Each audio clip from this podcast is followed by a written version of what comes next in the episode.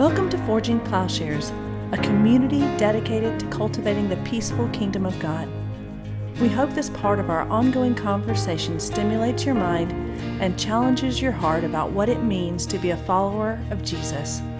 Please stay tuned at the end of the podcast for a short message about our ministry. Hey, Rob. Hey, Paul, how are you? Well, good. Good to see you. Yes, yes. Sorry, sorry, I couldn't make uh, the other day. We went on daylight savings. You know. Do you all do daylight saving? Yes. You know, I'm from, I'm in Sydney, Sydney side. So we don't quite understand why we have to do it, but yes, we still do it. Hey, Dan. Good to see Hey, you. Dan. Hey guys, good to see you both. Dan, I, ju- I just realized you had sent me. I was reading through your email. It seems like you're getting a good handle on it. You're doing really well, Dan. I, I, I was reading Sarah this morning, and I'm thinking, my goodness, what did she just say? Let me read that again. So it's it's she writes in a subtle fashion. Maybe that's the way to put it. she's she's British. She's British. Is that what it is? Yeah, I, I guess. so. I guess. What she's calling a church type Christianity, really, she doesn't put it this way, but really a Constantinian Christianity. There's going to be a theological shift. People who have a strong attachment to the Eastern Orthodoxy or Roman Catholicism, they might resent the characterizations that some would make of the Constantinian shift. Dan, are you familiar with with that terminology, Dan? Only because of Forging Plowshares, the first class we did, like Oh, Peaceable Kingdom, and this was talking about the Constantinian shift, how there's this kind of like predominant theme within Christianity that we are the conquerors, like sort of ties into like violence and atonement theories potentially, but also like this whole thing of Constantine with his soldiers with crosses on their shields, and Yep. that is Christianity of taking the message to Yeah. Different nations. And I think it was relevant to New Zealand because we had the same experience that a lot of countries have, where missionaries come down here and completely reorientate the native way of life, which is obviously Maoris down here, and just like mm. dominated everyone into wearing westernized clothing and wearing westernized and speaking English, and you weren't allowed to speak your native language. You got punished for it, and this all fitted within Christianity, and that was my point of reference to the Constantinian shift, which I think is what you're talking about. Yeah, that's all new to me. That whole sentence there. So people like Sarah Coakley and Oliver O'Donovan. So Oliver Donovan, uh, Dan is like. So you're familiar with Stanley Hauerwas, right? The Peaceable Kingdom. Only from this class. Yeah. Yeah, yeah. So Oliver Donovan will be like his uh, his his nemesis in a nice way. So people like Oliver Donovan and Sarah Coakley, they they're like Constantinian Christendom, like they work within the system, right? Paul, is that to my Anabaptist non-conformist way of to me they're still I don't know, is that fair, Paul? Maybe it's a bit unfair of me. No, I think, and that's sort of the tension. You know, somebody like John Howard Yoder. John Howard Yoder, he called it the fall of the church. And that's actually a fairly common way of referring that, like the fall of Christianity. And so low church people like myself would see the Constantinian shift primarily as uh, takeover of the of the church. Of course, somebody that was Roman Catholic or Eastern Orthodox, they don't view it with that negativity. They would make the point, well, the church had to do this to survive. What were they supposed to do? Would you rather that they be persecuted? And, so they could make some good points. And I, I think that Coakley, even though she herself is Anglican and, you know, there is a state church there, I think she's painting a reality, you know, or Ernst Troeltsch is painting. I mean, we just have to deal with the sociological reality that, in some sense, we all face. You know, I'm about as low church as you come, be called a free church or independent church or congregational church. But nonetheless, you know, I use the word institution, and I know that's a kind of ambiguous term. I haven't come up with a better term, but I think we're all involved in some form. You know, if you meet, if two people meet and they decide something, there's the sense that, well, that's they've institutionalized themselves.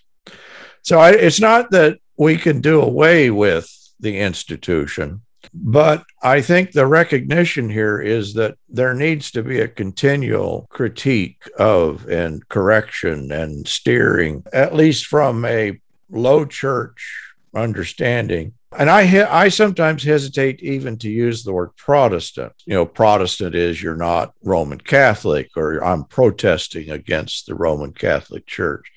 The particular group that I've been associated, I grew up here in the States, is Christian Church.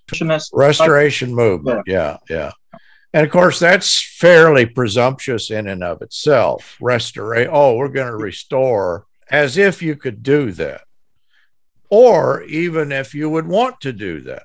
And so the church has always been in this, uh, there's always been this tension, but I, I'm just happy to live in the tension. In other words, I think we, well, I'm not happy. you, have, you have no choice. I think, yeah, that's that's just. I think we just have to reconcile ourselves. I just take the three Ernst Troeltsch's sociological description as a reality. I don't know what you do about it. That's just the way things are. You know, she's working with an Anglican church.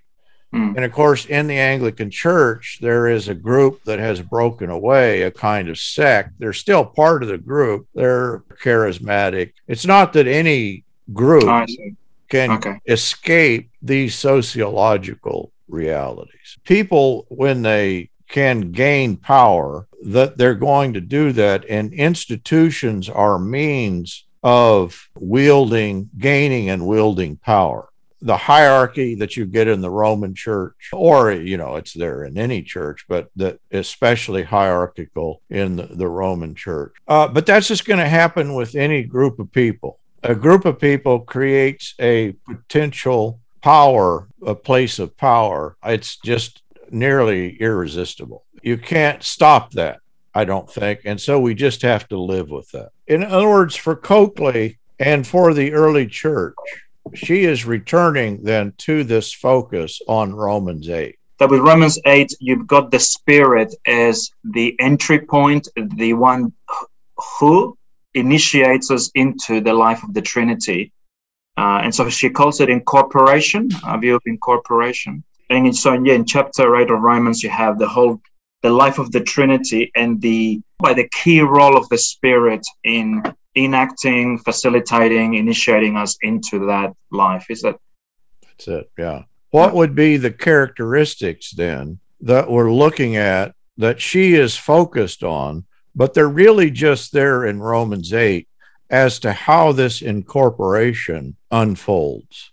Is that around the desire and, and the desires of the, the mind governed by the flesh, controlled by the flesh, as opposed to controlled by the spirit? Yeah, I mean, there's there's endless things you could talk about, and desire is one of them. Uh, that immediately you mention a word like desire. We know that. We know that word. That's an experience that we have, and I think that's the focus in Romans eight. What is being described there is an experience. Now, it's not reduced to experience. It not. It's not simply experientialism. But what Romans eight is doing, we should expect a particular kind of experience in the Christian life. So the charismatics are actually right that if you know God, you should experience something rather than maybe churches I've grown up with where the spirit is either completely absent or just sits there quietly and keeps pointing to Jesus all the time, right? that's well, that's the only role. Well, we didn't say what kind of experience. Sure. I I think that's next.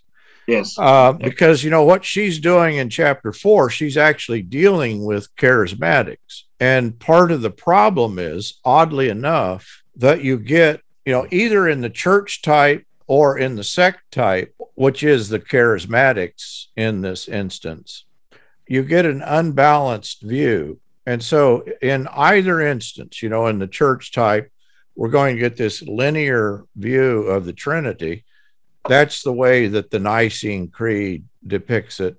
She's not saying it's unorthodox. She's just saying that, well, even in orthodoxy, there is room for a kind of subordinate role for the Holy Spirit. And I, you know, what does that mean, a subordinate role to you? If when we talk about the subordination of the Holy Spirit, what is the practical result of that subordination? In the life of the church and we've experienced, or what should be? what what is in the li- what actually happens, not what should be. In other words, that we shouldn't subordinate. No, that's right. That's right. But Yeah. once we do, when we talk about subordinating the spirit, whether we're Yeah. talking about doctrinally or in our practice, what Yeah, yeah. that what does that look like to subordinate the spirit? Sure. Well, can I just share very quickly? When I went for my current ministry job as a Baptist pastor, they gave me a whole bunch of questions to answer to try and figure out if I was theologically where they thought I should be. And I knew what they were asking me. But even then, I, I mentioned the Spirit. I just mentioned the Spirit in connection with prayer. And when I had the interview, they had questions about that answer. It's like, "Well, can you explain what you meant by that? It's like, Yeah. uh, it meant that God is at work in our prayers. it's like, it's like, it's in, yeah, this people are just so, so obviously that they've reacted against maybe the charismatic church. They're reacting against, and they don't even use the word subordination, but that's actually for them, it's not even that. It's beyond subordination. They're just afraid of any spirit talk. That's it. That's it. Yeah. I don't know, Dan. Have you had any? What, what's what your experience with? But the one that I was thinking about asked the question was the obvious one that we talked about I think, in the earlier class about subordination of woman. And I think that was one of Sarah's points that once you get the Trinity wrong, then you can justify the role of woman and that sort of all comes out of it. I Mhm. think that was my experience. But I'm still because I'm I'm I'm exposed to so many people with really strong viewpoints. I'm still not sure about the role of women, so maybe that can be clarified for me while we get there. Well, women are very dangerous, then, See, because they're attractive, and because they're attractive, they're very. You know, I I was reading a, a, woman writes about all this, and she was making fun of that whole idea that if you have a really attractive woman at the front, it's going to distract men. And so she said, "Oh, we can't have this brother. He's too good looking. He's just too handsome. This man. He's gonna." Nobody ever says that, but it's like, well, it's the same logic. So, yeah, yeah. This one is going to be a hard nut to crack for many churches that they are going to depend upon particular passages yeah, that talk about you know a particular role for women you know what what they mean is the subordinate role so we have egalitarian and complementarian. yeah yeah complementary and well they're same but different which means sort of like apartheid uh, That's right. That's what it is. and egalitarianism is a, an acknowledgement of, of equality. You know, while this may seem a peripheral issue, I think it's not. She, in bringing it front and center, is correct in doing so. This goes against my own church. The, you know, I've taught a little fundamentalist college till they, you know, that I couldn't survive believing what I believe They found out you weren't one of them. right. Yeah. Uh, what I'm describing, uh, many groups are resistant. So there is a kind of patriarchal, you know, male dominant churches hierarchy. And I would say the tenor of the Christianity then takes that on. That is, you're not going to be able to suppress, subordinate, oppress without that then having an impact on the whole tenor of your faith. and the, the whole church, the way the church feels, the vibe of the church, it's just so male, so blokey. So, you know, I have all these young women in my congregation, and I, I grieve for them because the smarter they are, the more thoughtful they are, the more intelligent they are, the more gracious and kind, the less likely they are to be able to either survive in this church or stick around for long enough. And to be fair, I've had to say to a few of them, I want you, I want your faith to survive. I want you to grow. I want you to be everything God wants you to be. A church like this one and all the other ones that are similar to this in Sydney. And to be fair, I don't know there's that many church that I'd be happy with because then sometimes you know you have the liberal, I don't know, anything goes. It's a bit of a mess. So that's the that is the issue. We're all having to negotiate this. Yeah. And none of us can point and say, "Oh, well, we should be like the, them people." But yeah, you're right, Dan. That where the Holy Spirit, where there has been a correct emphasis, where there has not been a subordination of the Holy Spirit, that this is the depiction, you know, in the early church that uh, there is this role for women that's given, but also then open discussion as we begin this, uh, talking about desire and even erotic desire. You know, we're, we're in the midst of a, we, we've discussed this in a, a sexual crisis. It is across the board Roman Catholic, evangelical, there's no group, you know, that isn't experiencing this. There must be something wrong. And I think there is that at least part of this is theological that there is there's a sexual crisis because we don't quite know what to do with human sexuality eroticism. And i think that her book and the, her approach then is uh, uh, openly you know it's addressing this in a healthy way. My own work you know that the last class we did on Romans 8, there also we, we talked a lot about human sexuality. The idea is that that is not an end in and of itself. You know, that's true of any human form, that any immanent frame, we don't want to put an absolute weight on it. But it's also true that if we don't read the immanent frame, what is uh, in regard as in some way having a role in the transcendent, then we're going to misuse it. I think that's precisely what has happened is that sexuality is a kind of hot button focus. It's a means of doing identity mm. for many people. And I, it doesn't matter what sexuality we're talking about. I don't know if you all follow bad American politics, but we just had a senator actually from our state here in Missouri who is just atrocious. I mean, he's just a kind of despicable, I shouldn't, you know, human being, but but he is this kind of right-wing white evangelical and he gave a speech that he's talk, talking about that the culture has emasculated men are not taking you know men need to and so it's more of the same it's more of the kind of chauvinistic white so, so America needs more testosterone and more violence. yeah, yeah, we that's right. We need more guns, more testosterone. Okay. uh, and the woman who wrote the book, and I, I can't claim to have read the book, Jesus and John Wayne. Oh, brilliant! Yes, I haven't. Again, I have. I've, I've heard a couple of interviews with. Uh, yeah, she's from um, Calvin College, is it? Right. Yeah, yeah. They interviewed her and got her take, and of course, she nailed it. And what she's depicting, or you know, the failure of the church is this kind of male patriarchal privileging of, you know, masculine. And of course, the way we've described that in psychoanalytic terms is phallicism or ontotheology or, hmm. you know, there's a lot of ways of saying this, that there's a particular tenor in the theology that just is is going to go with that. And, and don't you think, Paul, the tragedy of all that is that it's so anti anti Jesus, anti the gospel. Because if God reveals himself supremely as a helpless, beaten, bloodied, weak man on a cross, what does that do to, to your ideas of masculinity and you know violence and macho? Like yeah. it's it's a complete opposite. It's actually saying no, actually you're you're walking down a different path. That's satanic Absolutely. stuff. Absolutely. And I think that, in other words, we can't talk about these things as if they're side issues. Yeah. This this is the gospel. You know, what is yeah. the gospel doing? Well, yeah. it it is it's creating a new kind of humanity in which you know the oppression that is there i, I know we've done this you know that this is my understanding of that's good uh, to hear it again well the, again. the the you know what the identity that we bear in. Genesis is male female. It's not either one or the other, but it's this shared, you know, the two shall become one. Then Paul describes in, in Corinthians and also in Ephesians, you know, that a man shall leave his father and mother and cleave unto his wife. But I'm talking about Christ in the church.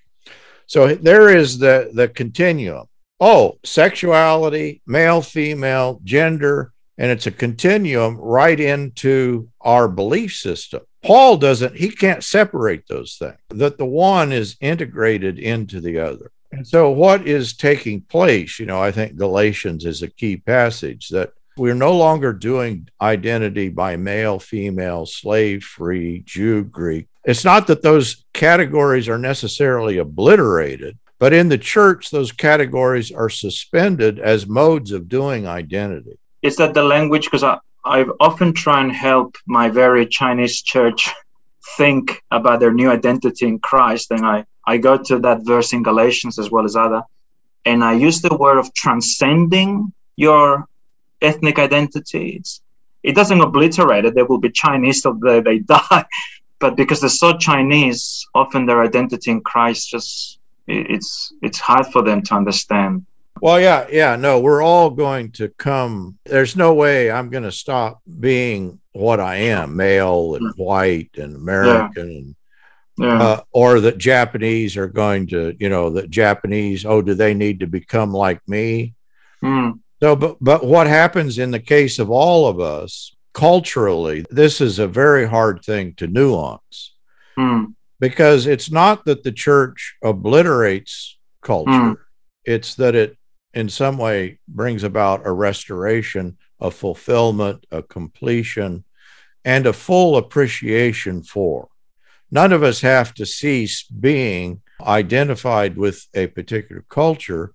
You know, in Japan, this, you know, in some places it's true here actually, but in Japan it's even starker that really the being Japanese is the main part of people's identity. It, it, functions like a religion. In fact, the religions in Japan are in some way subservient to that main thing of being Japanese. I think that's fairly typical. And then you look at all of the elements involved in being Japanese.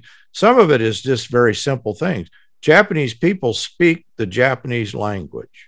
I'm quoting somebody there. Of course, that's a ridiculous statement that I just made. But actually, this is a Japanese linguist. He says, okay, what is a Japanese person? A Japanese person is someone who speaks the Japanese language. And that's the belief system. That is, that the language bears the spirit of the race. Of course, even the word race is hmm. mistaken. It's not really. A... So we need to deconstruct all that not hmm. to obliterate it or do away with it, but to put it in its proper place. And that's true of all of us. Hmm. That being a part of the body of Christ is a process of reinculturation. You know, I like the idea that, that the church, in a sense, is a culture, but. What do you think of um, the early church, some of the early church speaking of the church as a third race? You know, well, first of all, there's a problem with the word race. Sure, sure, yeah, yeah. Uh, actually, that is itself a kind of construct. Construct, yeah. But Jew Gentile gets at it because that's an ethnicity. The point is, well, you cannot insist on the absoluteness of being one or the other and be a Christian. Now, you can be ethnically, you could go into the church and practice that Paul's still practicing a lot of Judaism, hmm. and some of the churches are. He has no problem with the practices. But his point is, yeah, but the practices can not be made a necessity or a requirement for Gentile. And so he's trying to meld. I mean, that's the story of the early, the first century church. Mm. He's trying to meld these people together. And that's never an easy thing to do. We've got a lot of terms. We use the terms and we think we know, you know, simple terms like religion, race. We imagine that we know what those things mean. The slippery terms, aren't they? Slippery. They're all slippery terms. You're talking about this is really like a, a complete Christianity, becoming Christian, becoming alive in Christ through the Holy Spirit is a complete new way of, of being mm. human. How, on one hand, you've got people like you're saying for your senator or people who reify like this masculinity and say that this is the gospel versus like the complete opposite of that and I was thinking about like the what Jesus says about we're like the bride of Christ and how that just doesn't really gel whatsoever with this kind of like aggressive way of being Christian, the Constantinian Christianity. And like I, had this conversation the other day about um, you guys are familiar with Mark Driscoll. There's this this podcast that's been kind of going a bit viral. It's called The Rise and Fall of Mars Hill. And I haven't actually listened to it, but this person I was talking to was saying how like it breaks down why Mark Driscoll became so famous. And within the, the cultural environment, the social environment, his age, his demographic, all these complex factors led to create Mark Driscoll, kind of like the Trump factor or kind of like any problem isn't just the problem by itself. It's like the environment has created the problem. My point to that I was picking up to you from what you guys were saying, how like this kind of um, breaking in of the spirit comes from a right thinking, a new thinking, like a renewal of the mind at like a deeper level. Where like on one hand you have like evangelical Christianity trying to explain away a Mark Driscoll by saying, oh, he's like a problem of hmm. society, but not his theology. But what I was picking up is like, and what I've been thinking about is that like actually Mark Driscoll was a problem of his own theology of the way that he viewed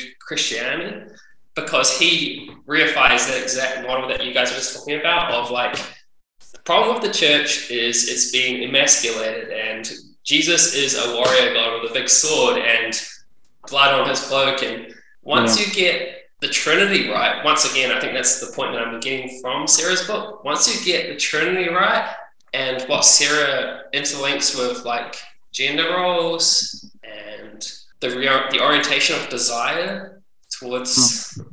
like I think that Trump and Driscoll and problems are like subconscious belief systems that actually leads to people becoming who they are. And I think that that podcast, you know, um, The Rise and Fall of Mars Hill, that was written by a whole lot of evangelicals. So, of mm. course, they're not going to attack the very heart of the issue. They're going to, again, they're going to say, oh, society, a whole bunch of um, corrupt people create a, corrupt leader. Kind of like a broken system that believes in like a violent atonement and like I want to link it back to Sarah's book in the class, but like there's something deeper that I'm trying to put my finger on. And again, it goes back to desire and sort of your work, Paul, about a non-contractual reading of Romans really starts to lift the lid on what's going on here in my own life and in the lives of the people around me. Yeah. Yeah. Actually, I, I've been aware of that podcast. I've been afraid to listen to it, that it would be so disgusting. I think you're you're correct that well, they're going to mark it up to a, per, a particular personality or a particular type. And of course, it's much deeper than mm-hmm. that. It is theology, and it's theology. Out of that theology has flown has has flowed a particular sociology. And so, in this country, and actually, this goes right back to the movement, the Christian churches, churches of Christ. There is then what is called church growth philosophy mm-hmm. or theory. Donald McGavran, uh, Rob. He was, in, he was in my thesis. okay. Well, Donald McGavran I was a Disciples of Christ. Oh yes, that's right. Missionary. At one time, this the group which I'm part had more mega churches than anybody. Oh wow! And it's precisely because of Donald McGavran says, okay, this is our goal is to grow big churches. And he, by big churches, he means lots of people. And then he gives a prescription of how to do that. One of the early preachers, he's now retired, but he started a church in Louisville, Kentucky. I think he started with like 50 people. I don't know if they have 20,000 now, but over 10,000 people. He got the work of Donald McGavran, read it, and said, okay, that's what I'm going to do. Bob Russell, you know, so every all of our schools here, they have a Bob Russell School of Preaching or something. So, Mark Driscoll, all, all, I'm saying is that there is just a phenomena that I think all of these mega churches and super preachers, and they're nearly bound to fail, not because they're transgressive. In other words, the reason they're successful is also the reason they're going to crash and burn. It's mm-hmm. all mm-hmm. the very thing the idea of being a CEO, being a, a strong leader. And eventually, of course, that will mm-hmm. show itself either. I, his was just abusive people, not sexual. Bully. He was a, he was bullying people. Yeah, yeah, bullying. he's just a bully. But that's the way he grew a big church because he is a bully. Yeah. But actually, that's what was recommended to him. Yeah, yeah, strong leader. Yeah, I mean, very quick thought. I I've heard Mark Driscoll a number of times on podcast and some of his sermons. There was one talk he gave where he tells the whole Bible story in such a way that it tells you why he is who he is. So he says God has always been a warrior. God is a warrior. He is one who kills his enemies. You see it in the Old Testament. You see it all that. And then, and this is the key. And then when Jesus comes, that's different. That's just for a time. But then we're back here in Revelation with the warrior again and the sword. And I think, oh my God, he just flipped the gospel. Yeah. he yeah. flipped, and and that's yeah. So that was his thing. That okay, if that's your gospel, then yeah, you're not a you're not a Christian. you're a heretic. Yeah, I don't know what that is. That's and that's sort you, of the you can see how people can read the Bible like that, right? You can see how you get it. Yeah. and it's not a minority, it's a majority. That's sort of why I started, you know, forging plowshares, the very center of this thing is the peaceableness, that the peace. That is the very heart of the gospel. Uh, it is a nonviolent gospel all the way through. There's nothing violent about who God is, there's nothing violent about the atonement, and there should be nothing violent about Jesus' followers. That's not most people's in, in this country, that doesn't get it. They're I, not I just think that the Bible, the Bible is a problem. It's, it's in, you got to bring a lot of hermeneutical sophistication and nuance because it's just so easy to get a sense that no, God is violent. Okay, of course he's violent. Look at him. Right. And like like you have to, yeah, I guess you have to be taught to read the Bible. You know, with Revelation, just quickly here, my understanding that uh, that passage when Jesus shows up on a white horse with a sword and there's blood everywhere, for us to understand that peacefully is that if you read those verses carefully enough, that blood is not other people's blood, it's his blood. That in other words that, Jesus does bear a sword. What kind of sword? His tongue. Yeah, That's a very different sort that's of right.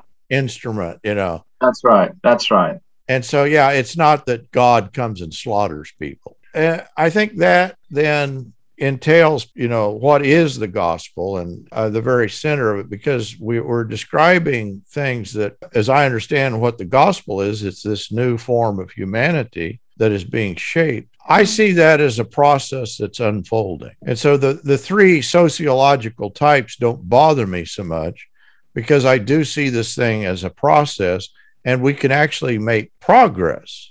You know, we can do better. Yeah. Is this where Sarah's emphasis on contemplative prayer and the life of prayer and the spirit is that process which changes us and grows us into those peaceable people. Yeah, so that that's the it's a practice. That That's being a Christian, having the Holy Spirit involves us in a particular discipline, a particular set of practices, uh, a particular understanding of the way of God's communing and communication with us. And so that's all there in Romans 8. That Trinitarian understanding what who the Trinity is is an, is grounded in human experience, in prayer. That little phrase you can take verse 11 of chapter 8. Romans 8 Yeah. if the spirit of him who raised Jesus from the dead is living in you, Okay. he who raised Christ from the dead will also give life to your mortal bodies because of his spirit who lives in you. Did you hear the three persons of the Trinity? The first little phrase, If the spirit of him, Mhm. Him is the Father, Mhm. Who raised Jesus from the dead, the Spirit, the Father, the Son. There is a Trinitarian logic yeah. there. And of Yeah. course, the next phrase is incorporating us into that. Mm. And incorporation, I don't know that we need to dwell there. Everybody understands that we're participating in it. In this, I think the Eastern Church gets it correct that a kind of theosis or a Yeah. uh, Because in divinization. the West, in the West, we work with with transactional models, don't we? There's a lot of transactional, contractual model. Yeah. And it is a participatory Yeah. understanding. In other words, the experience that's described in Romans 8, there's nothing mystical about it in one sense. I think that we can enjoy this experience of life in the Trinity, and we're doing it right now. That we have a connection with people, you know, being in Christ. First of all, we've talked about we have the faith of Christ, you know, that Christ is not an object, but we are co participants. We view God then from the position of Christ. The, the experience of Christ, and this part was where I had a bit of critique. Oh, Sarah, on suffering. Yeah. Yeah, I, I, I read it once. I need to read it again. But you made a distinction between two types of suffering. Yeah. Very helpful. I'm happy to be critiqued on my critique. My understanding was that you were concerned about the danger of reifying suffering, that, that it can be quite harmful to the individual, to a community, to our view of God.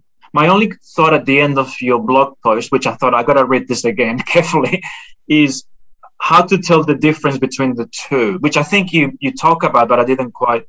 You know, how, how would I know when I'm going through one and not the other? How would I know when someone that I'm trying to help is going through one type of suffering and not the other? I don't know. Close to my experience. That was actually how I got into this whole Forging Plowshares thing. A whoop when Paul was just just summarizing really his heart behind this whole project because when you go through pain and suffering, you, you become super clear on theology and what God's role is about the whole thing.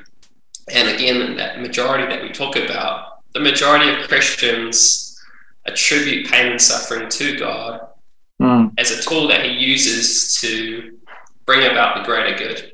That doesn't work when you're experiencing it yourself. Hence why I'm here.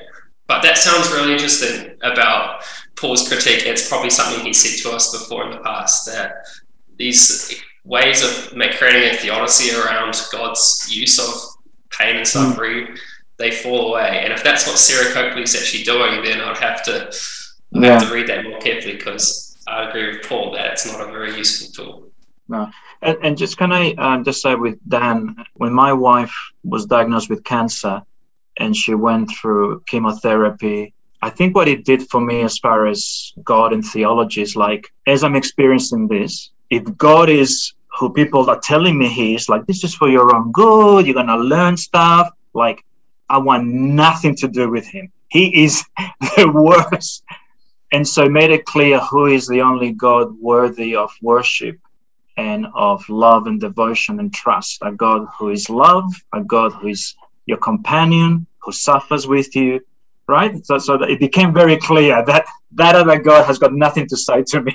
I can't possibly yeah. love him, respect him, like him in any way. How, how could I? It's like, you know, in this chapter, she talks about Christomorphic pain. Yeah. And I went back and I realized even back in the chapter when she's talking about Romans 8. I'm not sure that we can talk about Romans 8 without talking about Romans 6 and 7. Because what is happening is that Romans 8, I believe, is a resolution to the problem that is posed in Romans 7.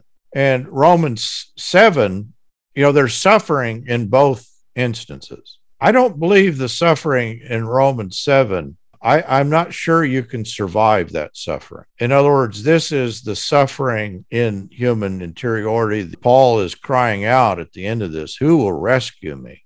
Yeah.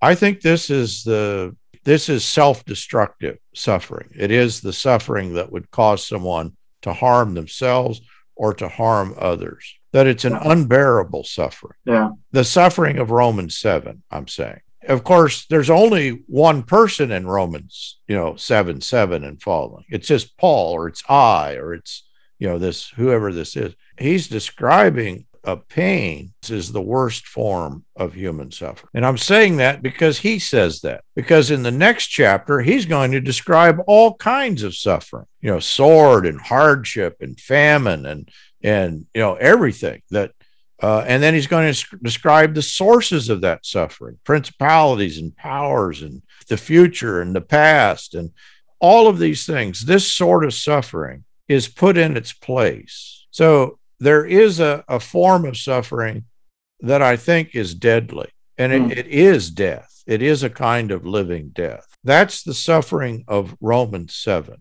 I believe that what Christianity is partly about is that we're saved from out of that. You know, what is when we use the word saved?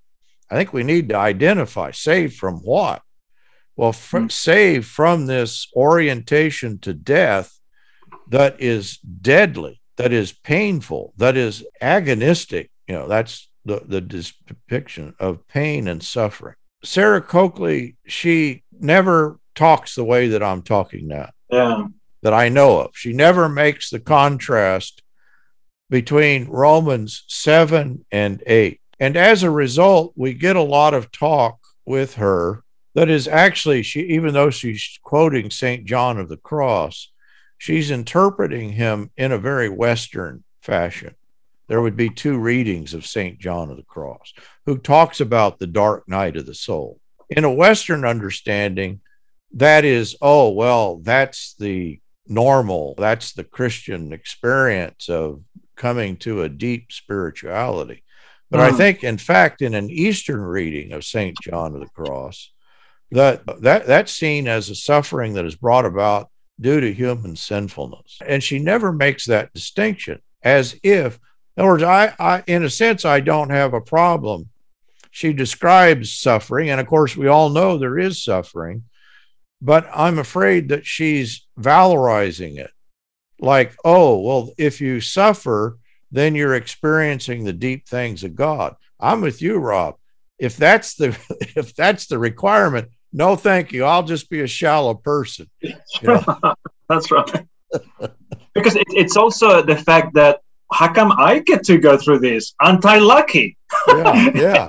everybody, everybody else is. You know, this is helpful. St. John of the Cross. yes, I've only ever heard the Western reading, which means yeah, it's it's good for you. It's it's it's it's hard and painful, but it's spiritually wonderful. But, so you're saying the Eastern reading would say the dark night of the soul is not something God has sent yeah. nor something that he wants you to go through. Is that? Yeah, yeah. And say, you know, a reading, a kind of Western reading. And my point is that, in other words, Sarah Coakley kind of mixes all this language up. Yeah. And, and of course, a lot of this revolves around what we think happened to Jesus on the cross. You know, there is, my God, my God, why have you forsaken me? One reading would be, oh, that God abandoned Christ, that he is truly turned, you know, this is the typical penal substitution. God turned his back on Christ. But of course, the quotation is what is it, Psalm 22? And I believe we have to read the psalm and understand in context. Even in our reading of scripture, if we don't put it in context, we'll miss the fact that it's never normative to feel that God's not present for us. That is, in fact, a painful sort of understanding. And what is being overcome, I think, in the cross, that what Christ is bearing is that he's doing away with that kind of separation, that gap. In fact, prayer need not be the kind of painful thing that I think Sarah Coakley is describing. That mm-hmm. I don't think the beginning point of prayer is what she's describing at all. But for me, the beginning point of prayer is just resting in the presence of God, the, the goodness and peace and love and joy. That's Romans 8. There is a picture of the pangs of birth. But mm-hmm. even that pangs of birth, the joy of having a child puts the pain, the birth pangs in their place. And I think that's, you know, Paul does use the same word. He uses the word for futility. Suffering is always a futility. There's never any, oh, God causes somebody to suffer. I don't believe there is such a thing as redemptive suffering. I was about to ask about that term. Okay. Yep. Keep going. Uh, yeah. Because there is a suffering that may be involved in redemption, uh-huh. but the suffering is not the thing. The suffering is a kind of byproduct of this new birth. And of course, in all of this, we understand, oh, we're going to suffer. You know, she describes the suffering and the pain uh, almost, well, as a necessity. She mm. reifies it. And mm. she describes it as that, oh, we have to go through this dark night of the soul, this aridness, this dryness, this feeling the absence of God. I don't think so. I, you know, it may be that we experience that, but I think the experience of that is in no way a necessity. And in no way should we link that with some sort of a necessary path to a deeper spirituality. Sure. I really like what you're saying, Paul. Just my whole life, though, what I've heard is the opposite of that, which is because I think people are trying to make sense of the suffering they're going through, right? They're trying to make sense of where God is in. Yeah, and then they say he's in the suffering. And suddenly God gets intertwined with all this horrible stuff I'm going through. And I agree with you. The more I think about it, the more I've experienced. It's like, but why would he be doing this? Like, it doesn't, like, doesn't he have a pill or something to help me? Grow? Like, I guess yeah. So people are constantly wanting to know that when they're suffering, somehow God's okay with that because He's going to use it or He's going to work in it through it I don't know. It, it's it's hard to talk to people about this. Coakley's two key passages are Romans 8 and then Philippians 2 7, you know, the kenotic, yeah. the kenotic passage was the self emptying. And of course, one understanding of the self emptying is this is uh, God emptying himself of deity. But I don't believe that's what we can't do that.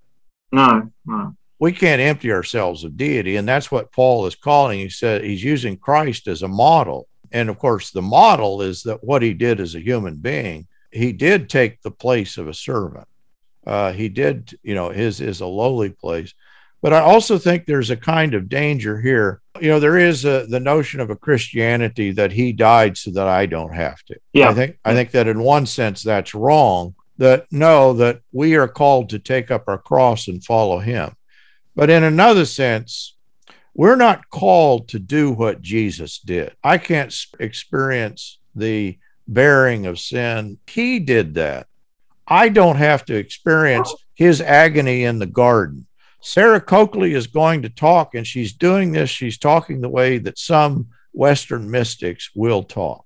That she's going to say, oh, we have to go through a kind of dereliction, a kind of Gethsemane sort of experience. Why do you think she wants to go there? What, what, what why does she want to do that? What, what's the benefit of, of saying that? I'm afraid that she's misunderstanding how we're joined to Christ. Oh, okay. In other words, that she's picturing suffering with Christ. And of course, that's there in Romans 8. But what sort of suffering? Okay. Not the suffering that Christ experienced in bearing sin. Paul lists the suffering in Romans 8 sword, hardship, famine, uh, martyrdom. The characteristic of all that suffering is it's not that interior, uh, alienating, death inducing suffering of Romans 7, that it's something done to you. Yeah, something from the outside. So then, then the whole idea of a Christian who is constantly wrestling internally with God, suffering through lots of dark nights of the soul. What's going on there for that Christian? What, what, what, what would what would he be doing wrong? well, she says she says it. It's almost like you're going insane. And I would say, oh, it's not just as if that it is oh. you're going insane. What do you do? Just just stop it. well, in other words, that there's some forms of theology that yeah. encourage that. There's forms of Methodism. You yeah. know, this this if you want to look at the people in this country in the United States who are institutionalized. Oh. It literally people are driven crazy by their religion. Yeah. Because they can never get right. They could never, they still feel this struggle, you know, the Roman seven struggle. Mm-hmm. Uh, and they spend their lives literally, they're consumed by it. You know, you get a version of this in Calvinism. Jonathan yeah. Edwards, who is a brilliant preacher, you know, talking about the you know, the assurance. Well, his uncle never felt it. His uncle slit his throat. Yeah. Because he couldn't get it. Hmm. And many of the people there begin to have suicidal ideations. Yeah. And so yeah. religion can kill you. Yeah. Uh, yeah. It, it can induce pain and suffering. And that was the part of Coakley, I'm afraid, it kind mm-hmm. of began to bother me. Mm-hmm. And this thing, we don't have to go. That's not the nature of the depth of, of no. spirituality. As, as a pastor, can I ask you, pastorally, what could I say to someone who seems to either be stuck there or wants to go there or keeps finding themselves back there? Should I just point them to Romans 8? well, this is actually is kind of interesting if you would ask Matt this question. Oh, he's Matt, a chaplain. Yeah, yeah, yeah. But you know, Matt, when he first came to me, he was uh, he'd just come off the streets, and he kept saying, "Yeah, but I'm a Roman seven kind of guy." Oh, okay. And I said, "Yeah, but that's not really who you are. Who you really are is a Romans eight person." And so we're all going to experience a Roman 7 and it, we may it may plague us. We may have neurosis. We may have compulsions that we feel like we can't get rid of. Mm. And we can involve ourselves in that so deeply that we can imagine, oh, this thing is defining me. And of course, the simple answer is, yeah, but that's not who you are. That thing that has a grip on you actually is not you at all. And here, I think just a, a Freudian view of this. You know, the least interesting thing about people is their neuroses because neuroses all look the same. They're mechanical. It's like a machine. Once a person describes their the nature of the neurosis, it's highly predictable. And that was Freud. Freud got bored with neurosis because, you know, this is evil. Predictable, you mean repetitive? It's just the same thing. It all looks, in other words, he's doing a diagnosis. You know, any Yeah. disease that you do a diagnosis of the de- disease, the only reason you can do a diagnosis is there is a characteristic form of the disease. Mm, mm. And that's true in uh, human, the human psyche, that when it goes bad, it always looks the same. So we, you know, we're kind of secretive, you know, I, yeah, I got this kind of screwy stuff going on in my head. But That's but that's not you. And and that stuff. screw that screwy stuff, that's universal. Don't Yeah. think that that's your little private thing. No, that's just universal. And so, you know, somebody asked Freud, why don't you do a, an analysis of Dostoevsky? Mhm. And he said, that wouldn't be interesting at all because he's a gambler, he's an alcoholic. What's interesting about Dostoevsky is he's a genius in this creative literature and this, you know, that's the way we should treat ourselves. That yeah, we all we all may have Roman 7 tendencies, but don't think Yeah. that's who you are or that's what defines you. You're defined by something else. And I think we just have to live into that reality. That's That's you. that's the reality that that Hmm. we can claim for ourselves and begin to live in it. And it's not again, I think it's just a basic appreciation of other people, of life, of love. It's all around us. So, so this links back to uh, Bonhoeffer's Religionless Christianity, doesn't it? That blog post you wrote that we need to be finding God in life, finding God in in the beauty of our friendships and marriages, and it's quite That's a it. beautiful, quite a beautiful view.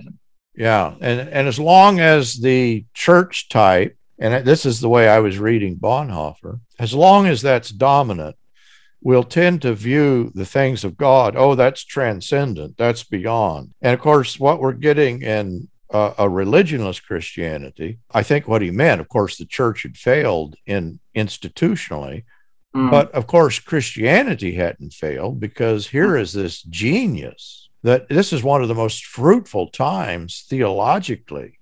Think of the geniuses that come out of Germany, that they do have an appreciation for a Christocentric Christianity that is, I think, the very characterization of it, the very nature of it, is that it is no longer grounded in a kind of Constantinian institutional form.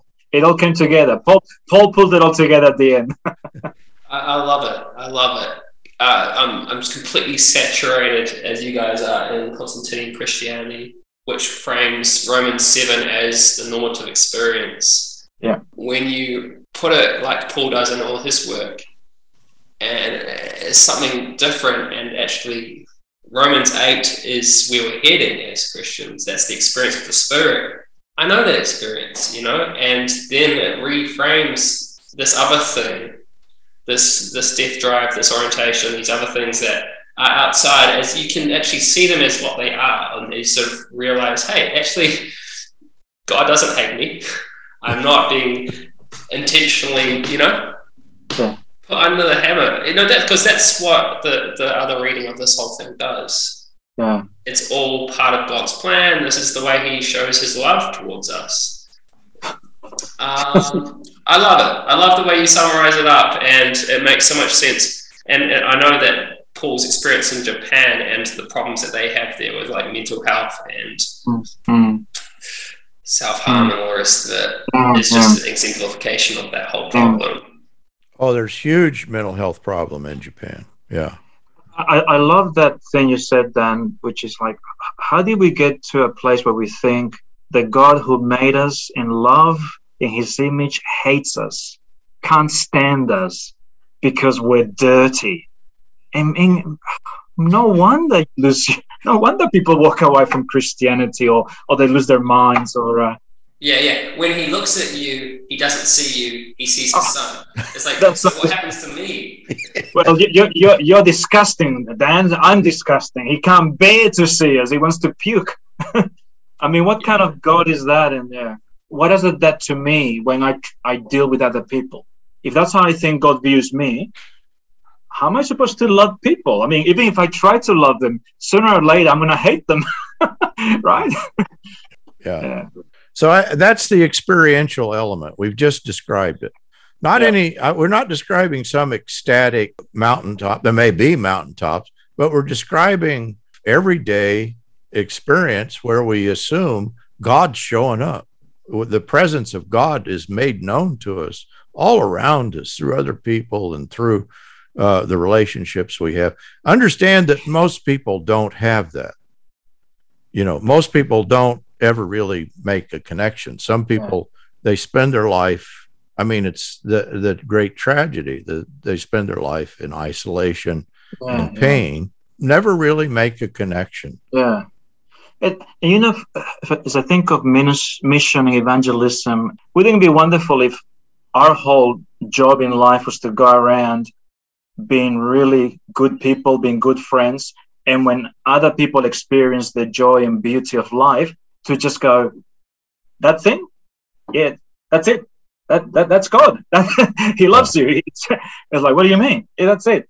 Rather than you know, come to church, repent, you know, uh, say the sinner's prayer. I mean, obviously, there's there's more to to that than only, but just helping people uh, discern God's presence and fingerprints in their lives every day. Yeah, yeah, that's it. Yeah, yeah. I, I, I um, because you guys know I've listened to so much Forging Plowshares. I'm, I'm the biggest biggest fan here. But like one of the things that often comes up is this idea of theosis and it, like lacking from a lot of Western Christianity. And like that, the more I've looked into that, that really makes sense of this whole conversation for me. Like just like us being transformed and becoming like more like Christ and light breaking into darkness. And that's this good news message that makes me feel okay about my life, you know, like that this isn't the prediction. We actually, as you say, Paul, we're making progress here. Yeah. yeah. Tomorrow can become clearer than yesterday. And it's actually like, it's a hopeful message that actually for people that struggle in life, like a lot of us, like you can look ahead and like God's breaking in, God's rescuing his creation. Of course, he, he actually loves us and he's, mm. he's going around with his work of making things new in, in newness of creation. And, you know, getting right with what heaven means and doing away with some of the simplistic You know, like it's it all just makes me feel good about life. I guess uh, I feel encouraged. Just even this conversation makes me feel encouraged. Like you say, Paul, we're doing it. This is yeah. this is the experience here. Yeah, yeah. That, that was really good today, um, Paul and Dan. Thank you. So, you know, the thing about these conversations, I come away thinking, gosh, it feels like it's there, and then I go back to my everyday life, surrounded by the people yeah, we all need the uh, we all need to go back to the well. Yeah. Great, great conversation. guys. Glad we could do God it. Bless. See you next week. See you, Dan. Forging Plowshares is a community dedicated to cultivating the peaceful kingdom by providing in depth, transformative biblical and theological education and discipleship. If you have found this podcast valuable, please remember to share on social media. If you have questions about what you've heard, or if you'd like to learn more about how you can get involved with Forging Plowshares or even support this ministry financially, please visit our website, forgingplowshares.org.